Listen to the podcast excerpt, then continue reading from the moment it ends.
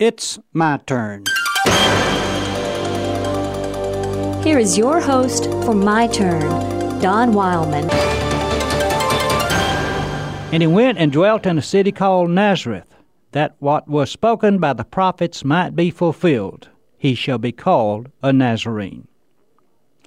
Nazareth isn't mentioned in the Old Testament. We infer from this that not much importance was given to the town. In fact, we're led to believe that the town was even scorned by many, for was it not Nathanael who asked, Can anything good come out of Nazareth? The town was not located on any of the main thoroughfares. It lay slightly back out of the main stream of traffic. The city owes its importance, of course, to the fact that it was the home of the Galilean carpenter. In a very real way, he put the town on the map. Mention of the town is made some 28 times in the New Testament, and each time it is in connection with Jesus. The town lay in a valley surrounded by hills which rise like amphitheaters. It is located in lower Galilee. Thus, the one who came from Nazareth has often been known simply as the Galilean.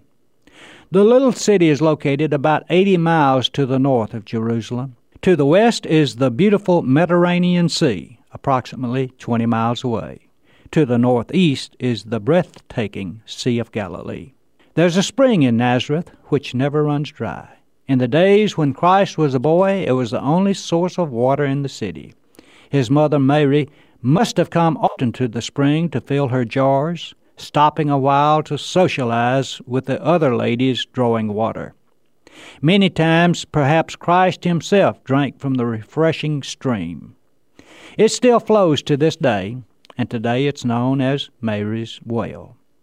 The area around Nazareth is rocky and rather rough. In the lovely plain of Esdraelon, located just to the south of the city, was an international highway in the days of Jesus.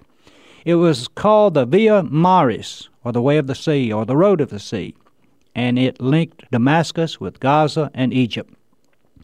To the east, one can see Mount Tabor, a possible site of the Transfiguration.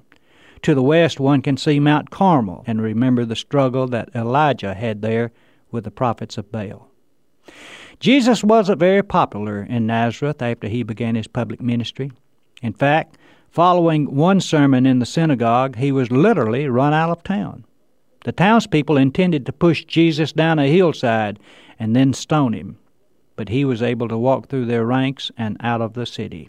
The hill of precipitation commemorating the event is shown to visitors of Nazareth today. Some people blame their place of birth or their natural surroundings for their shortcomings, but not that man. Nazareth may have been a backward town, but there was nothing backward about the man who made the town famous. His vision was forward toward eternity. No place of birth, no prejudice on the part of other people, no lack of sophistication ever hindered him from rising to the heights God had called him. The town owes whatever fame and recognition it has to the one who grew up there tending his father's carpenter shop, and perhaps even occasionally keeping watch over a flock of sheep in the field. Nazareth was the place where the Galilean lived. In that respect, hopefully, there's a little of Nazareth in each of us. This has been My Turn with Don Wildman, a production of the American Family Association.